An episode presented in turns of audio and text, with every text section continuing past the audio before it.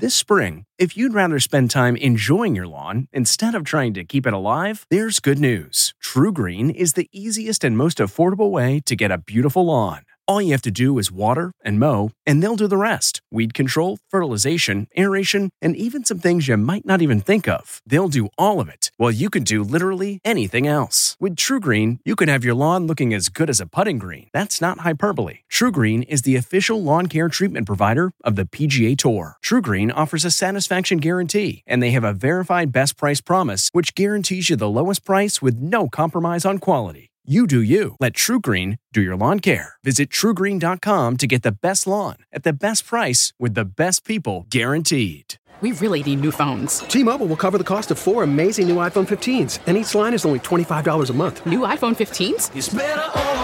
Only at T-Mobile get four iPhone 15s on us and four lines for 25 bucks per line per month with eligible trade-in when you switch. Minimum of four lines for $25 per line per month with auto pay discount using debit or bank account. $5 more per line without auto pay, plus taxes and fees. Phone fee at 24 monthly bill credits for all well qualified customers. Contact us before canceling account to continue bill credits or credit stop and balance on required finance agreement due. $35 per line connection charge apply. Ctmobile.com. This episode is brought in part to you by Audible, your go to destination for thrilling audio entertainment. Whether you're looking for a hair raising experience to enjoy while you're on the move or eager to dive into sinister and shocking tales, Audible has an exclusive collection of thrillers from best selling authors that will keep you on the edge of your seat. Like James Patterson's first audio only thriller, The Coldest Case. Experience stories like never before, where every chilling detail is brought to life by captivating sound design. Plus, as an Audible member, choose one title a month to make yours forever. And now, new members can try Audible free for 30 days. Just visit audible.com slash WonderyPod or text WonderyPod to 500, 500. That's audible.com slash WonderyPod or text WonderyPod to 500, 500.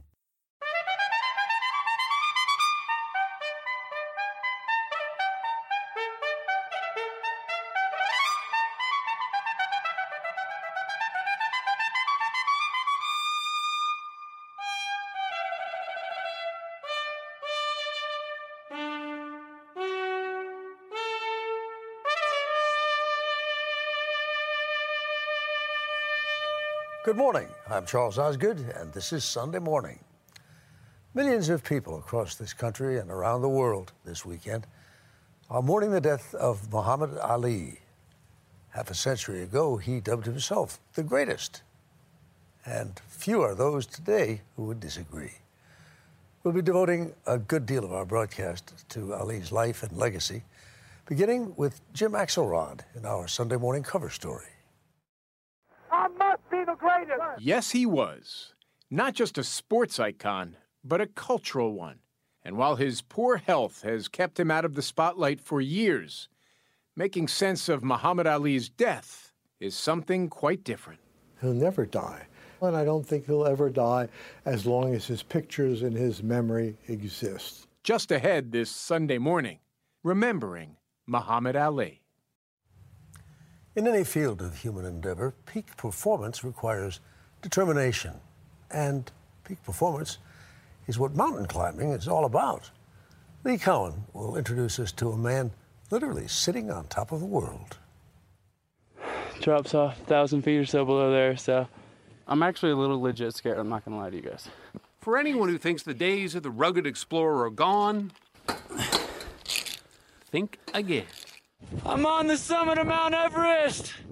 No words can describe. The man who's been to the ends of the earth Summit of Mount Vincent. Woo!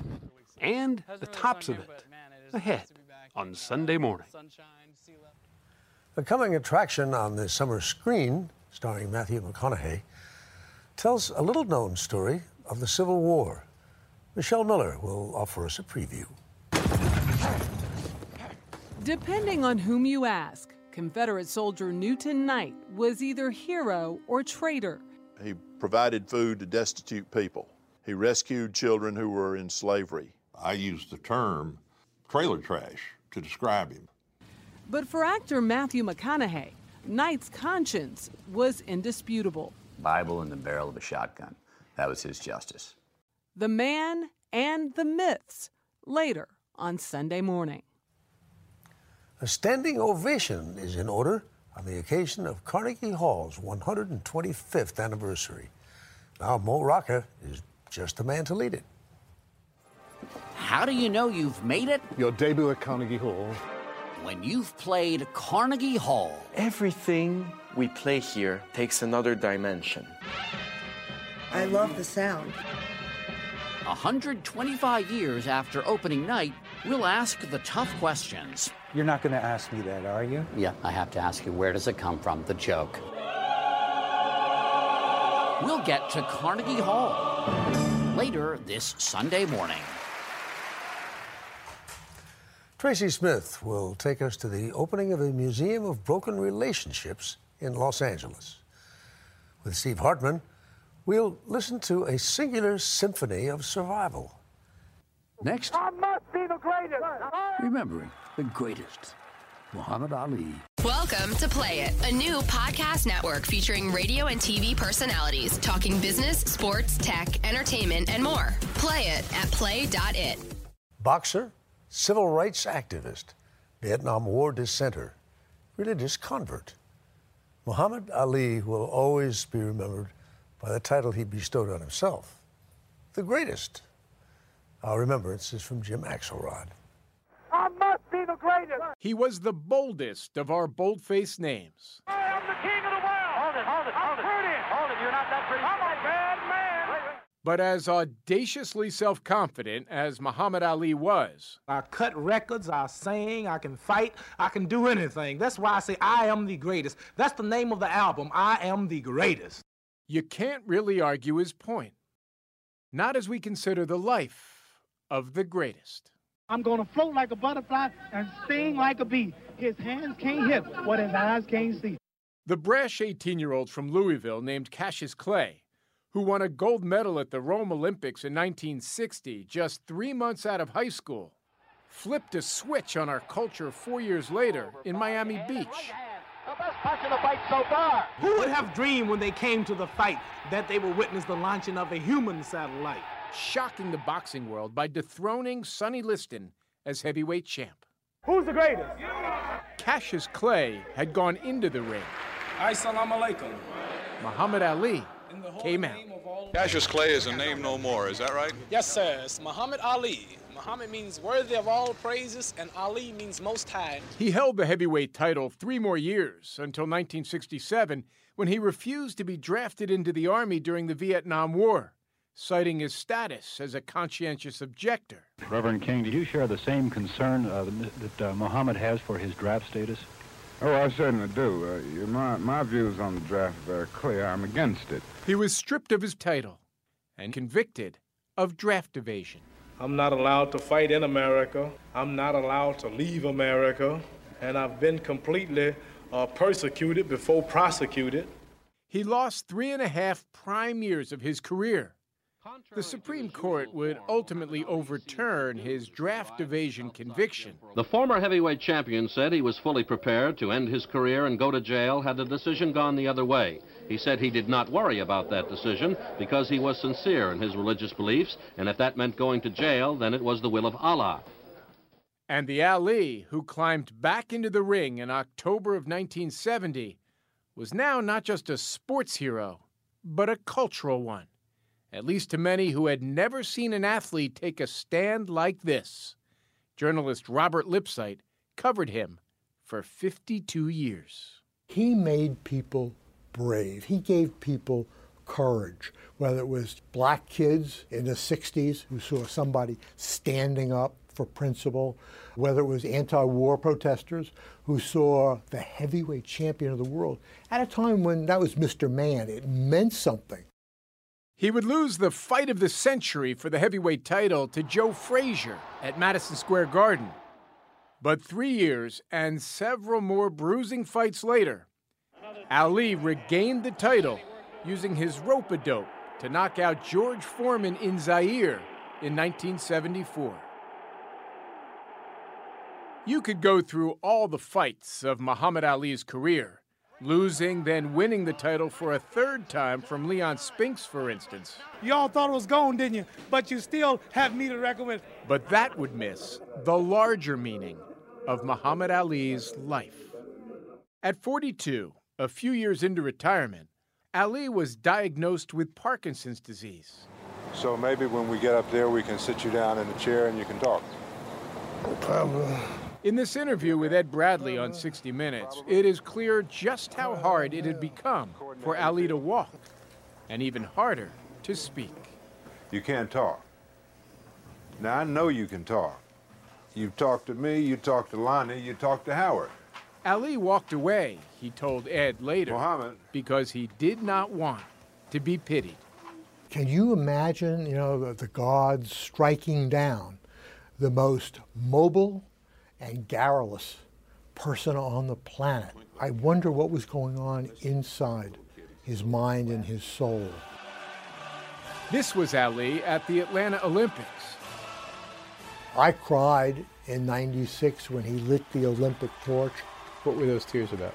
About who he once was, about the hope that he had given us, about this beautiful creature who really kind of epitomized the mortality of all of us. Yes, his fierceness and determination had allowed him to define himself right down to his name. As Muhammad Ali once said, it's not bragging if you can back it up. but it was not without a price. I'm just wondering how you are processing the fact that he's gone. Well, he's not gone for me. He'll never die. And I don't think he'll ever die as long as his pictures and his memory exist. Ali may have been the first to call himself the greatest, but it didn't take long for so many of us to join him. When we needed it at this turbulent time in our lives, in American life, he was the greatest. He was there for us. Float like a butterfly, sting like a bee. One of many expressions that turned a kid from Louisville, Kentucky into a global sensation. Anna Werner looks at Muhammad Ali, wordsmith. This poem tells how it feels to be as great as me. this is it, the greatest short poem of all time. Me, we. Muhammad Ali, still known as Cassius Clay at the time, wowed the audience at the Steve Allen show with that bit of rhyme back in 1963, ahead of his first bout with Sonny Liston. Uh, young man there with a red sweater. How about reciting one of your poems, Cassius? If you like to lose your money, be a fool and bet on Sonny. He had an amazing flair for words. Anybody could see that. Author Jonathan Eig is writing a biography of Ali. He says the man known for his verbal dexterity actually was dyslexic. What kind of education did Muhammad Ali have? Ali was not a great student. In fact, a lot of the teachers at Central High School thought he should not have been given a diploma because he missed so many classes and he took a lot of time off to compete in boxing tournaments. But they decided to give him the diploma anyway, and the principal made, a, made an argument that uh, they didn't want to be remembered as the, as the people who flunked the heavyweight champion. In a CBS interview 10 years ago, Ali's wife Lonnie revealed how the champ overcame his reading difficulties. Muhammad, as a way of compensating, would memorize everything. And that's why he knows poetry so well. Ali fights great. He's got speed and endurance. If you sign to fight him, increase your insurance. It's funny because a lot of my, my favorite Ali poems, it turns out he didn't write. Float like a butterfly, sting like a bee. You know, float like a butterfly, sting like a bee. Uh, that came from Bundini Brown. Um, Bundini Brown was one of Ali's cornermen, and, and Bundini actually uh, trademarked that phrase. Right now, uh, but there was no question that Ali knew how to use his talents. I am the man all over the land. And if you don't believe it, just interfere with my plan. He was like a like an actor or a comedian. He knew which lines would get the laughs, which lines would sting, and when he found one, he stuck to it and he and he and he used it to very effectively, almost like he used that, that big jab. A wise man can act a fool, but a fool cannot act a wise man. And his wife Lonnie said in that interview years ago that Ali kept it all in perspective. As Muhammad said, I never said I was the smartest, I said I was the greatest. Coming up, I'm on the summit of Mount Everest. climb every mountain. And we got tickets to Carnegie Hall. Welcome to Play It, a new podcast network featuring radio and TV personalities talking business, sports, tech, entertainment, and more. Play it at play.it.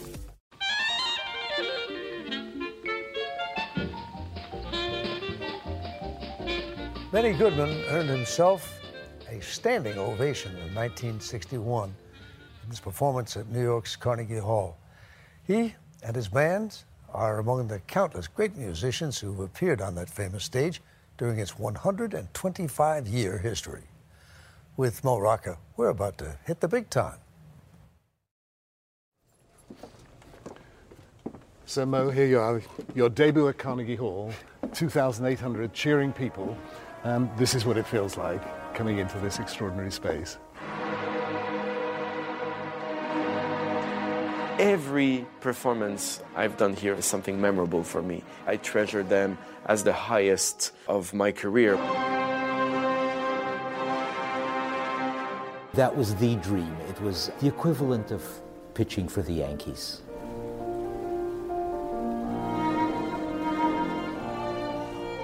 What's special about this hall? The ghosts.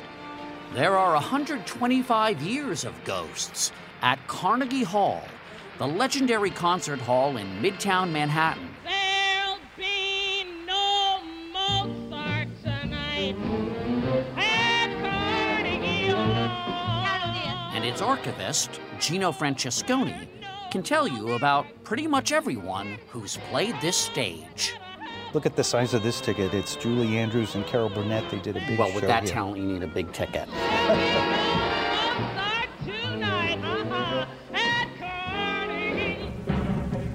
This is one of Benny Goodman's clarinets that was given to us by the family. This is a very significant piece. Why? When Benny Goodman came here in 1938, it was the first time people sat and listened to jazz. You used to dance to it. George Gershwin, you have Toscanini's baton. Toscanini's baton. Isn't it amazing? And in fact, the tip is broken. He used to get mad and break the tips and throw the sticks. Mm, so you're a little bit of a diva. Yeah, a little bit. In the old ledgers, booking managers kept perfect track of the performers. Well, almost perfect. February 12th, 1964, we had the Beatles. She thought they were a folk group, and she wasn't even sure how to spell them. And she- E E. The way it looks right here, is this what people would have seen 125 years ago? Absolutely. Clive Gillinson is the executive and artistic director of Carnegie Hall. It was built by Andrew Carnegie, one of the wealthiest men of the 19th century. The idea didn't come to Andrew Carnegie himself, it came from his wife. His wife sang in a chorus, and so, as you do, she said to her husband, Could you build us a concert hall? It didn't start saying, New York needs a great concert hall. How do we build it? It was more about making his wife happy. And he transformed music forever. The chorus that Louise Carnegie sang in? The Oratorio Society of New York, which performs in Carnegie Hall to this day. Carnegie commissioned William Tuthill to design the hall, even though Tuthill lacked what would seem to be an important qualification. The architect had never before built a concert hall. It's incomprehensible almost. He knew nothing about it.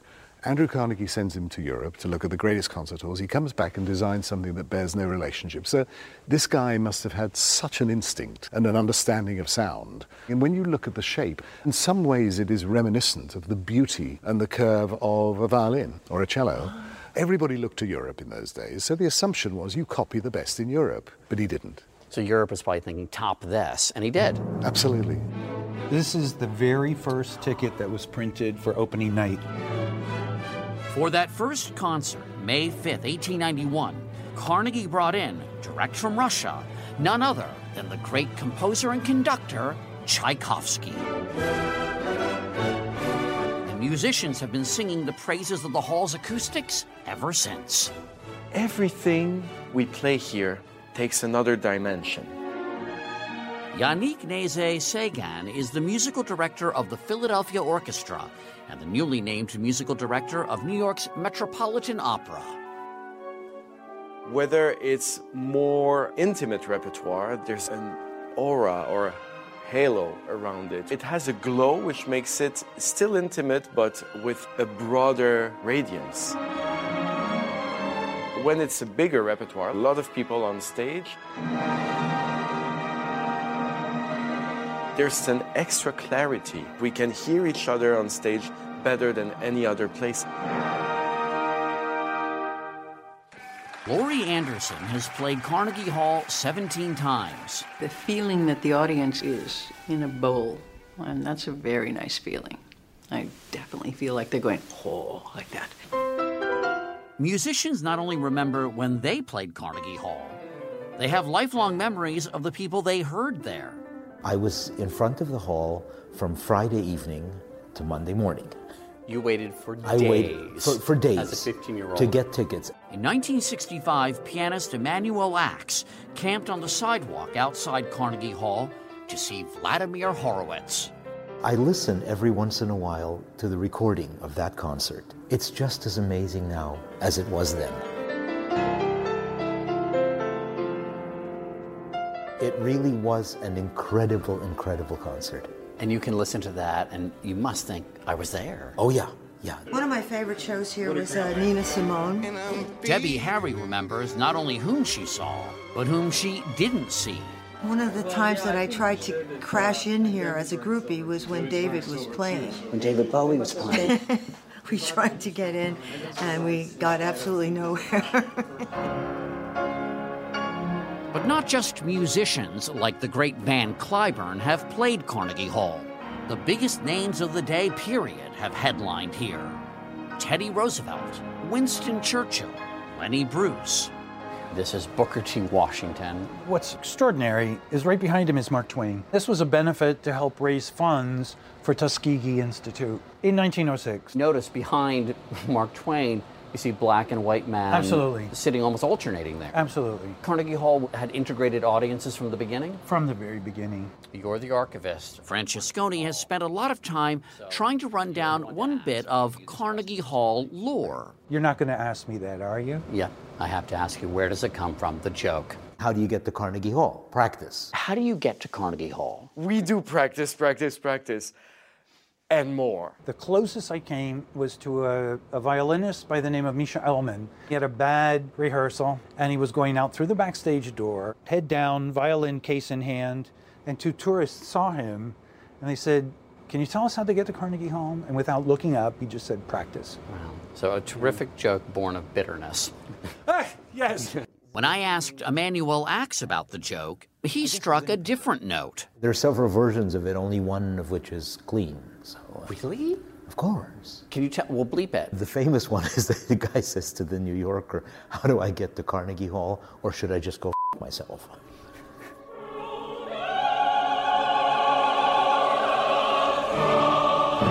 Whether Andrew Carnegie would be shocked by that punchline, who can say? But no doubt he'd be surprised by his hall's place in history 125 years later. What would he have made of the concert we saw there recently? A tribute to David Bowie, culminating with the audience singing about an astronaut lost in space.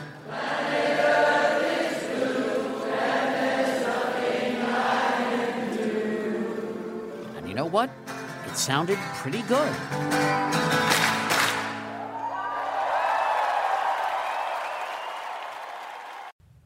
Some of us see mountains as scenery, others as a challenge. And then there's Colin O'Brady, whose peak performance has a special place in the history books, as Lee Cowan now explains. I'm going up there. Soon, soon. Yeah.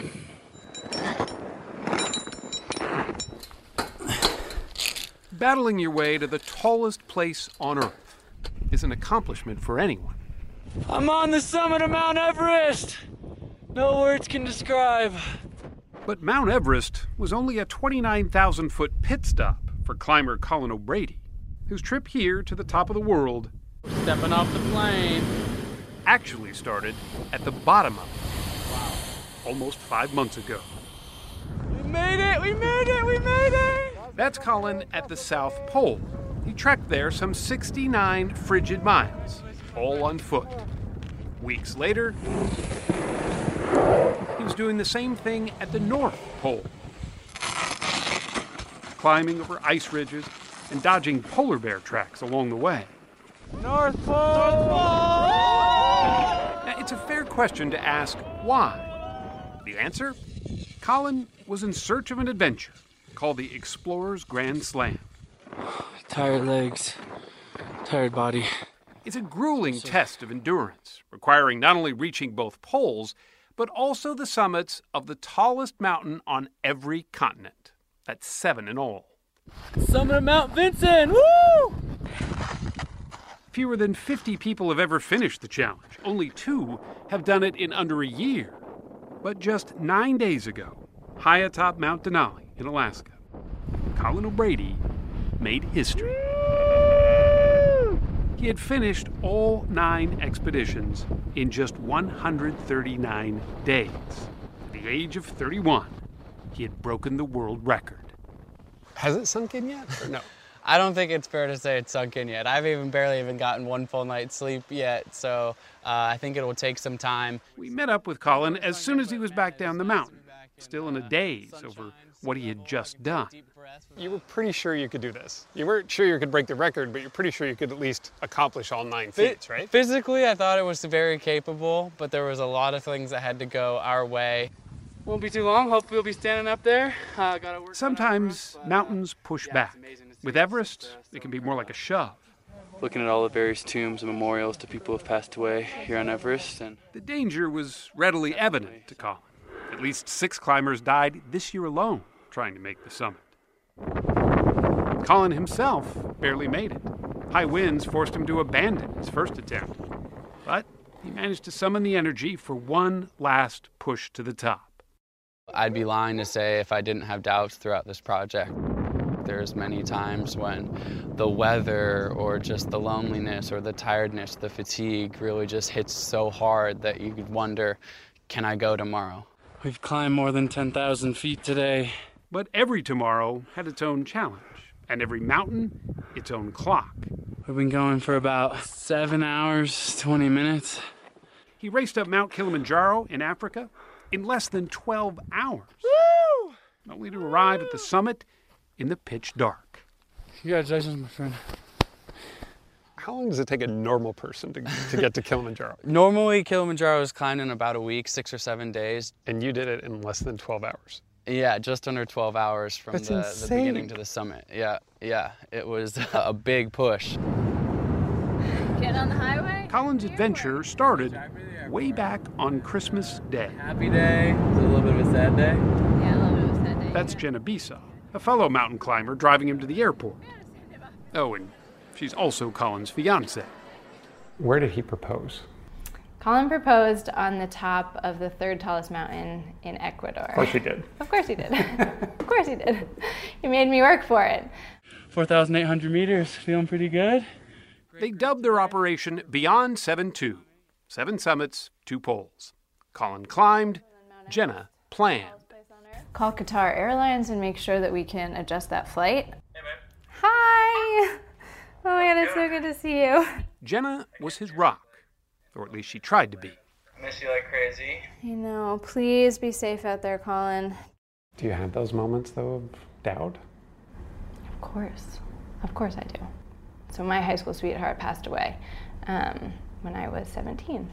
And to take on this project with Colin, Drops off a thousand feet or so below there, so I'm actually a little legit scared. I'm not gonna lie to you guys.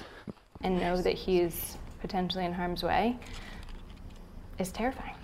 Oh, But I have to believe that we have controlled what we can control and that the risks are being managed very carefully. But the fear is real. The fear is really real. just crossed that. Heart is pounding, but it's pretty awesome. Colin always had a love of adventure, a thirst to experience everything. But while on a trip to Thailand back in 2008, he made a mistake. He got in on a popular beach party trick, a game of jump rope, only the rope was dipped in kerosene and lit on fire. And it wrapped around my, my legs and had excess kerosene, sprayed me to my neck, and lit me You just burst on into fire. Yeah. Threw the rope off me and dove into the ocean to put out the flames. But it wasn't in time. Yeah, it was, uh, you know, 25% of my body was severely burned, mostly basically mid thigh down, both of my feet. The pain he endured through his recovery, he says, taught him something about himself. Pushing his body to its limits gave him a sense of accomplishment like nothing else. So much so, Colin became a professional triathlete. But even that wasn't enough. Just got to a point where this is great, but I would like to do more. It's been taking a lot of effort and work to set this goal and to do that. So he and Jenna began touring elementary schools near their home in Portland, Oregon, telling kids about the fire and the power of setting goals, even seemingly impossible ones like completing the Explorers Grand Slam. They ate it up. We don't really know him, but we really want him to make it. If he makes it, he will say that anything's possible. Yeah, possible. You can do anything even if you've gone through a lot. No matter how hard it is. Yeah, because that is really hard. I'm pretty tired. Just how hard was written on Colin's face when he finally finished on Denali. A combination of relief, exhaustion, and exhilaration. Hey. The first thing he did was call Jenna. We made it. She boarded a plane and flew straight to the glacier to meet him. Oh my gosh, you guys. To celebrate not one record, but two. We did it. I can't believe it. Mm. Turns out Colin has not only broken the Grand Slam record, but in the process, he's also broken the Seven Summit speed record, too. I hope that people take away from this the power of the human spirit. When you believe in yourself and you dream big, that anything is possible. Why do we climb these mountains? The answer for some is because they are there. Well, this is one of the reasons for sure. To see what's on the other side. For Colin O'Brady, the answer is simply because he believed he could. Welcome to Play It, a new podcast network featuring radio and TV personalities talking business, sports, tech, entertainment, and more. Play it at play.it. Muhammad Ali first achieved fame as a prize fighter in the ring. He went on to show his mettle as a fighter in the wider world. Here's CBS News special correspondent James Brown. As the world mourns the passing of Muhammad Ali, I can't help but think of all the athletes I've spoken with over the years who simply revere the man known as the greatest. Before Ali became an international icon, he was first and foremost a sportsman, a heavyweight boxer who possessed incomparable speed, agility, and with a mouth to match. I'm a bad man. I shook up the world. He bragged about what he could do in the ring, but it was his willingness to speak truth to power that made him so influential to generations of athletes who followed him. By coincidence, Ali died on the eve of the 49th anniversary of what has become known as the Ali Summit. On June 4, 1967, Ali was a 25 year old champion who had shocked the world by beating the likes of Sonny Liston and Floyd Patterson. But he also shocked America when he opted out of the draft for the Vietnam War because of his religious convictions as a Muslim. Ali immediately was reviled for his stance. In an effort to find out whether the young boxer was sincere, another great, Jim Brown, organized a meeting in Cleveland with Ali and several prominent athletes. Among them were Bill Russell and a 20 year old Lou Alcindor, who later would change his name to Kareem Abdul Jabbar. Many of these athletes had served in the military and thought they could change Ali's mind. But after several hours of debate, the young champion actually changed their minds. NFL Hall of Famer Bobby Mitchell was there and said of Ali, quote, he convinced us that he knew exactly what he was doing, that it was important to him. So the group held a press conference and came out in support of Muhammad Ali. And the picture is truly worth a thousand words.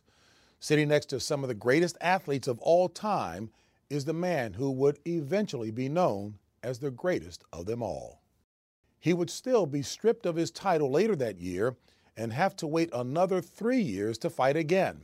But that press conference began to turn the tide of public opinion for the man who would become a transformational figure in the world of sports. He convinced them back then, and he convinced us all that to be great means to be courageous.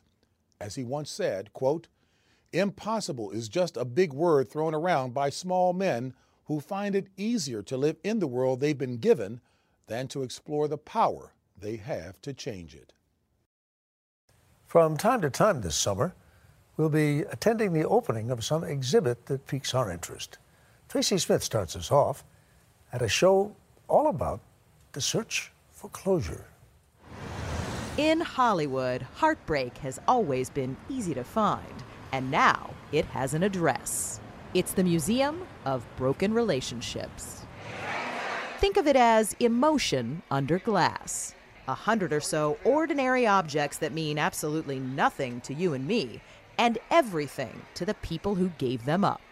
There's the blue silk blouse a woman wore the day her husband left her, the wedding cake topper someone kept after their marriage fizzled, a dried out prom corsage from a long lost love the butterfly wings a guy made for his fiance's Halloween costume before she cheated on him and fluttered away. Okay, I don't know about you, but when I was spectacularly dumped by my college boyfriend, the last thing that I wanted to do was save a little something to remember that moment by. But a lot of people do, like this woman who was divorced but couldn't bear to throw away her silk floral wedding dress. So she kept it and crammed it in a pickle jar. The man behind all this is LA attorney John Quinn, who discovered the original museum in Zagreb, Croatia, a little over a year ago, a place with its own collection of relationship rubble. We all came out of it thinking that was extraordinary. It's very thought provoking, very moving in a way, and I thought more people should see this. And now they can at $18 a head. Love Notes big, small, and very small. The cheerleader outfit one woman bought because her ex was a Nebraska fan, and the silicone implants another had removed after she dumped the guy who talked her into getting them. It can be a little sad, but the people we met seem to be taking it remarkably well. It's amazing. I love it. It's, it's, it's just wonderfully cathartic to see people shedding the memories of their breakup and moving on and letting go, but allowing other people to share in what happened. Have you had a broken heart? Oh, yeah. Oh, yeah. Alexis Hyde is the museum's director. So, bottom line, can you find beauty in a breakup? I think so. Hopefully, you know, you can look back and think fondly and know that even if it didn't work out, it contributed to who you are today. And we're all failing together and we're all trying to get back up together. And that, I think, is very beautiful. We were just reading one that we think might one. be one of his ex-girlfriends. well, this is a little embarrassing because I've seen three so far that describe my last three relationships to a T. That's a pretty common reaction. The museum already has enough material to change the displays every few months, but like love itself, there's always room for more. So this is very weird for us because we hope we don't end up in here. But we so... easily could. Really? Coming up, Symphony of Survival. Welcome to Play It, a new podcast network featuring radio and TV personalities talking business, sports, tech, entertainment, and more. Play it at play.it. Steve Hartman this morning takes us to a symphony of survival, performed by an orchestra of one.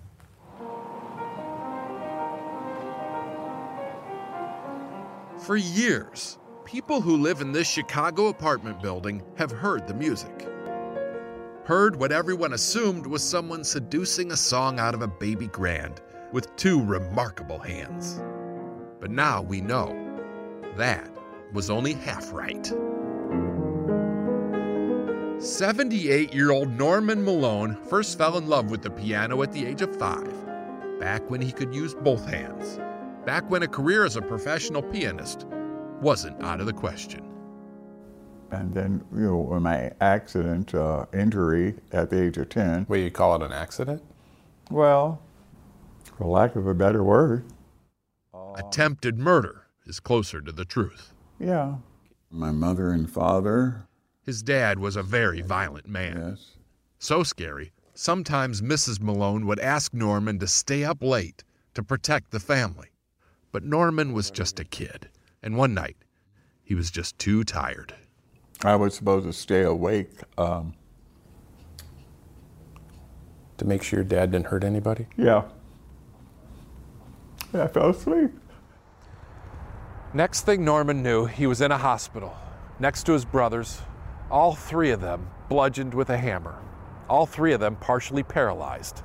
And for Norman, that was the biggest blow. Not having use of that right hand meant not playing the piano anymore. Kept trying to figure out how do you play now? Until he learned there are actually scores of scores written specifically for the left hand. And for more than 60 years now, he's been practicing them in private. A lot of people, when they have a special gift, they like to show it off. Well, I thought I was doing that with my students. After the attack, Norman went on to become a high school choral instructor, one of the best in the city, according to the former students we assembled. Yeah, he was a great teacher. I think that he maybe lived his life through his students. In fact, not even they knew how good he was until recently, when one of Norman's neighbors outed him to the jazz critic at the local newspaper, which led to this Norman's first public concert, a symphony of survival.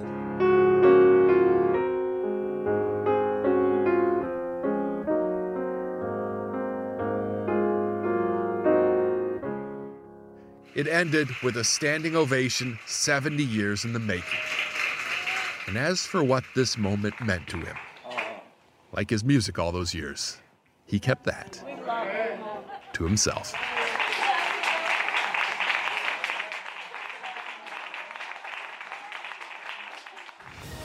Still to come, We declare the land north of the Pascagoula swamps to be a free state of Jones. Matthew McConaughey makes a little history. This is everything in the works? No. There's more? And all over there Oh, and there. Author James Patterson. These are just the big books. Talk about a body of work. For years. Guess who's going to Mexico looking for a hot date? Huh? It's Sunday morning on CBS, and here again is Charles Osgood. Actor Matthew McConaughey won himself an Oscar for that performance in the 2013 movie Dallas Buyers Club. Now, a new movie stars McConaughey in another role based on a historical figure, a figure Michelle Miller tells us who is still controversial a century and a half later.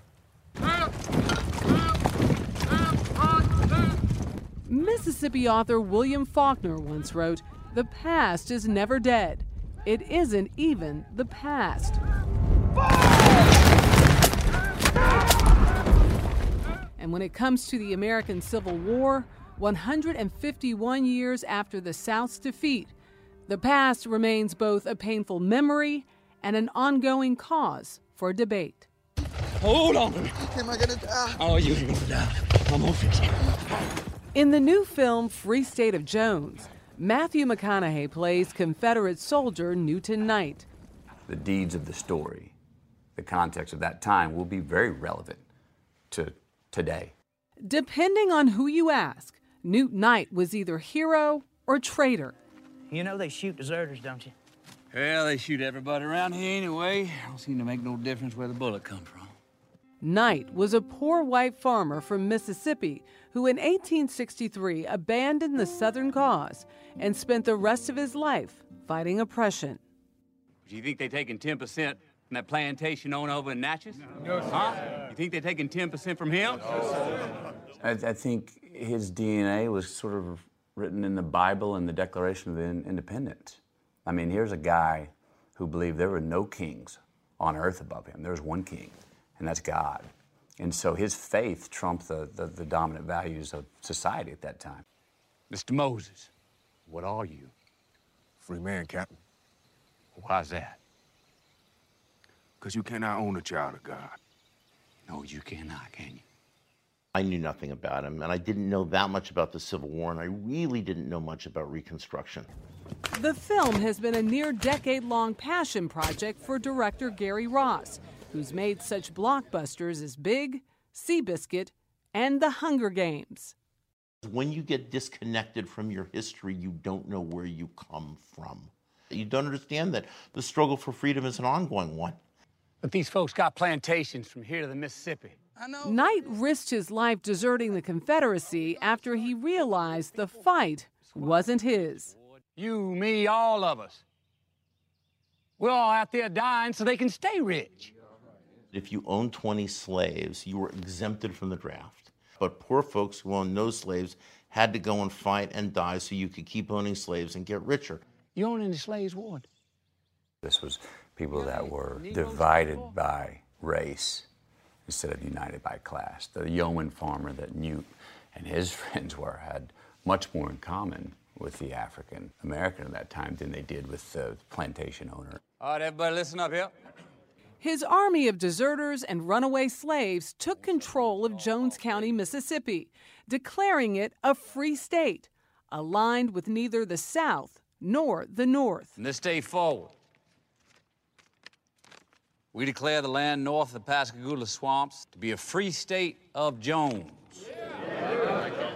What does a Newt's story do to that white male Southerner stereotype? Well, it does a lot to discredit the myth of the lost cause. Some people would try to convey this notion that the South was monolithic. In other words, all the white people, you know, rallied around to defend the cause of the Confederacy. Mississippi. Wyatt Moulds teaches history at Jones County Junior College. He's also Newt Knight's distant cousin. For Moulds, Knight was a man ahead of his time. He provided food to destitute people. He rescued children who were in slavery. You know, he was known as the Robin Hood of the Piney Woods. John Brown's body lies a moldering in the grave. Even after the war, in the period known as Reconstruction, Knight is said to have helped free blacks vote for the first time. These men are here to vote. And helped them survive a reign of terror under the Ku Klux Klan. It would have been so easy for Newt Knight when the war was over to do what a lot of other white people did and say, okay, that's resolved, war is over, I'm not going to continue right. uh, to fight the injustices that I see around me. But he didn't do that. But not everyone sees Knight as the hero. Instead, they see Hollywood meddling with history. What is your chief complaint about this movie? Well, I hadn't seen it, don't know anything about it. But anything that comes out of Hollywood can't be good. Carl Ford is a Jones County bankruptcy lawyer. John Cox, a self described amateur historian. They are both members of the Rosin Heels, a chapter of the Sons of Confederate Veterans. I use the term trailer trash to describe him. So you take issue with this whole Robin Hood to oh, yes. help African Americans, to exactly. help the poor farmer. No proof? Cut from whole cloth. It, it's, it just didn't exist. It's out of the It's ether. a wonderful story, and it's a story that myths are made of. To be certain, the film takes several historic liberties. But director Gary Ross says Knight's story helps dispel a lingering myth about the war. People can confuse the Civil War for themselves. It was pretty simple. I'll say it. Civil War was about slavery. Okay, a lot of people want to pretend it was about other stuff. It was about states' rights. It was about free soil. It was about no. Civil War was fought over whether or not human beings should or could be owned. Who is this? Ain't ideal. Oh, if history in Jones County is confusing, family is even more so. Newt Knight had several families. His first with a white wife, his second with a former slave named Rachel. Would you say people tried to outright deny Newt's family history, his family tree? Oh, yeah. yes. Some still do. do. Mm-hmm. Dorothy Knight Marsh and Florence Knight Blaylock are Newt and Rachel's great granddaughters. You still got the one drop rule in Mississippi. One drop.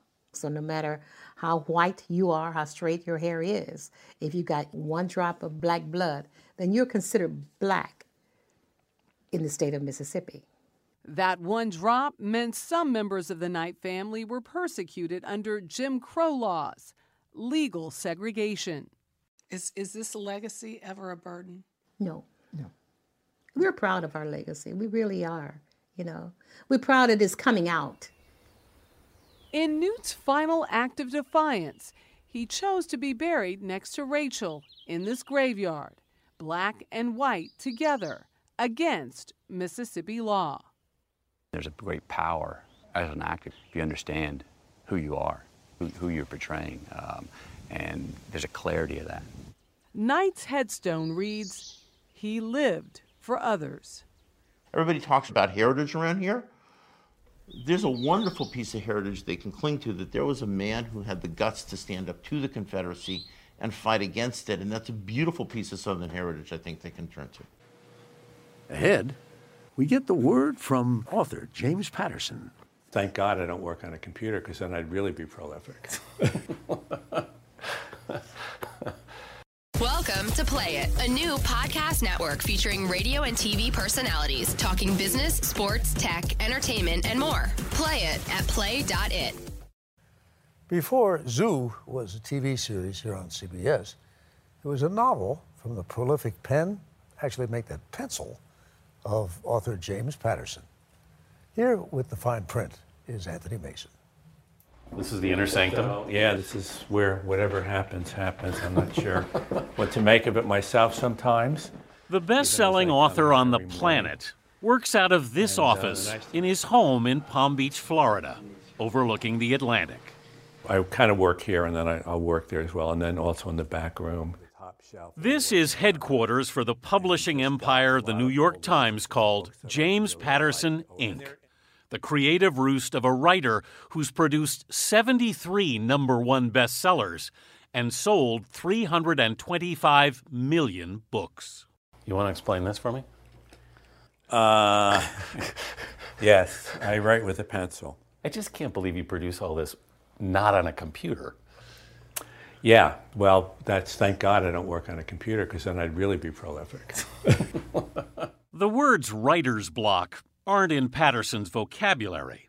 With a team of co writers, he puts out the Alex Cross Mysteries, the Women's Murder Club, Michael Bennett and Maximum Ride series, and his shelves are lined with dozens of other novels in progress. This is everything in the works? No. There's more? Now, all over there Oh, and there. These are just the big books. Here's the real crazy thing. In launching a new series of short novels called Bookshots, And these are all book shots. Every one of these tabs is a different book. Patterson's had a creative explosion, more like a volcanic eruption. How many of these are there? This many. You're involved in some way in every single one of these? Not in some way. Yeah, 80% of them I did the outline. His aim to transform the book business. This is a little bit of a revolution, bookshots, a reading revolution, and we, we have all this stuff crushing down on us. And, and unfortunately, for a lot of people, one of those things started to become books that were just too long for them to deal with. 23 titles will be released this year. Under 150 pages. Under $5. Impossible to stop reading. They are very, very fast paced. Good book, huh? They're like reading a movie. The son of an insurance salesman and a teacher, Jim Patterson was valedictorian of his high school class, but he wasn't much of a reader. When did you actually start writing? I worked my way through college at a mental hospital up in Belmont, Massachusetts, and I worked a lot and I just started scribbling stories. In 1976, at age 29, he finished his first novel, The Thomas Berryman Number. And it was turned down by 31 publishers. It then won an Edgar as the best first mystery. Right. What did you think when you were getting 31 rejections? It happened fairly quickly, so it wasn't, you know, it was like death of a thousand cuts. And, um, but, but the cuts came really fast. Little Brown finally published it, but sales of his early books were slow. It took you a while to really catch on? Yeah. Why? Uh, things happened along the way. I was with a woman who got very sick with cancer. Her name was Jane Blanchard.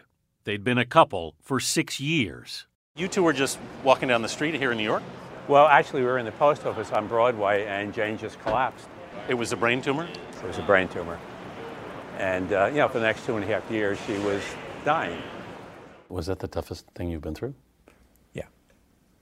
Yeah, that was devastating. I mean, when you're madly in love with somebody mm-hmm. and they're young and they're dying, they're not good.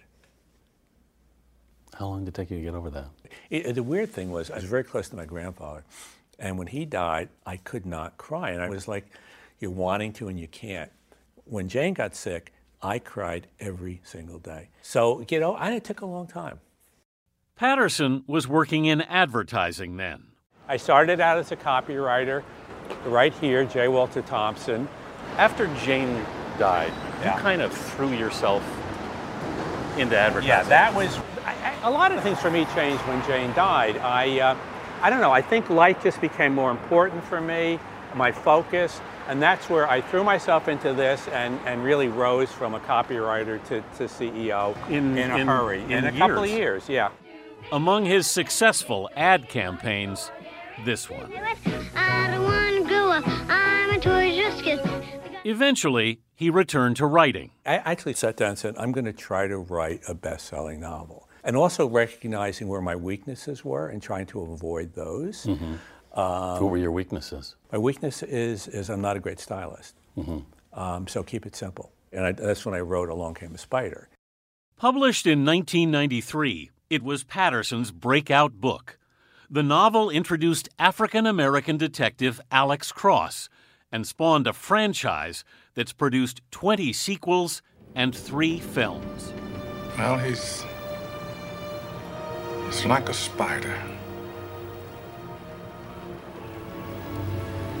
I happen to like spiders. A few years later, Patterson started dating Sue Solie, an art director at the ad agency. They married in 1997 I mean, Serena and Jack have been together since they're like one. and have an 18 year old son, Jack, whose initial reluctance to read helped inspire Patterson's push into young adult fiction. Reading I Funny TV is like getting hit with a cream pie. Your kids will love it. Back there is the kids section, which is another big deal with me. The 69 year old writer has become an outspoken advocate for child literacy, This one's going to be a movie in October. donating half a million books to students. If, if we don't get our kids reading, especially at risk kids, I mean, how are they going to get through high school? In his 20,000 square foot Palm Beach house, James Patterson Inc. is still working overtime. What's your routine? Well, the routine is seven days a week. I mean, I'm basically in my office 5:36 in the morning. Uh-huh. And up in that office, his imagination never rests. But I would think at a certain point, you would say, why write one more? Because I love doing it. I mean, it's like why go to another movie or why eat another chocolate? I mean, my life, I don't know what's going to happen tomorrow because I don't know what I'm going to make up. I don't know what I'm going to create. The healing power of Muhammad Ali. Next. Muhammad Ali touched the lives of many people in very personal ways. Among them, author, PBS host, and Sunday morning contributor Tavis Smiley. The defining moment of my life occurred when I was just 12 years old. I was falsely accused of something by the minister at my church, and my father, who was both a deacon and a church trustee, in a momentary lapse of judgment, beat me so severely that it put me in the hospital. That incident essentially ruined my relationship with my dad during those all important adolescent years, and we were basically estranged well into my adulthood. The great freedom fighter Frederick Douglass once said, It's easier to build strong children than it is to repair broken men. I was a broken man, struggling emotionally for years with how to repair the relationship with my father, whom I'd long since forgiven, but with whom I still didn't have a loving relationship. Enter Muhammad Ali. As a child, my fondest memories of the good times with my dad all revolved around watching those historic Ali fights on TV. My dad loved Ali, not just for his mastery of the sweet science in the ring, but for his courage to be a truth teller. And I've never seen a man so willing to speak the truth, no matter the consequences. And so Ali, the freest black man I'd ever seen, became my hero too. The champ is here. I could never have imagined that I'd grow up to meet the champ, interview him many times, hang out with him, and eventually be honored to call him a friend and a brother. But sometimes your life exceeds your dreams. I hosted an event in his honor one night and decided to surprise my dad by taking him as my guest. I reserved a seat for my dad at the head table right next to Ali. I guess you can imagine how this story ends. I've only seen my dad cry twice in his life once when his father died, and the night he met Muhammad Ali. Ali was always the people's champ. His lifetime of giving to others is what he'll be most remembered for. He felt that his love and service to everyday people was the rent he paid for the space he occupied. And as such, he always made you feel like you were the most important person in the room. He certainly made my dad feel that way. And every time I saw the champ from that night forward, I gave him a big hug and thanked him profusely for being the healing that helped to repair my relationship with my father. In a year where we've lost some good ones, the world is especially going to miss the greatest of all time. We all owe Muhammad Ali a debt that we can never repay. I know I do. I'm Charles Osgood. Please join us again next Sunday morning. Till then, I'll see you on the radio. Nickelodeon's got your preschoolers covered from sunrise to bedtime with four brand new podcasts. Grab their backpack and go on a culinary quest with Dora's Recipe for Adventure. Make game time great time with Let's Guess Who with Josh and Blue. And tuck in for adventure with Nickelodeon's Goodnight Bedtime Stories. Plus, we've got a brand new season of Storytime with Josh and Blue. Search Nickelodeon on your favorite podcast app to listen.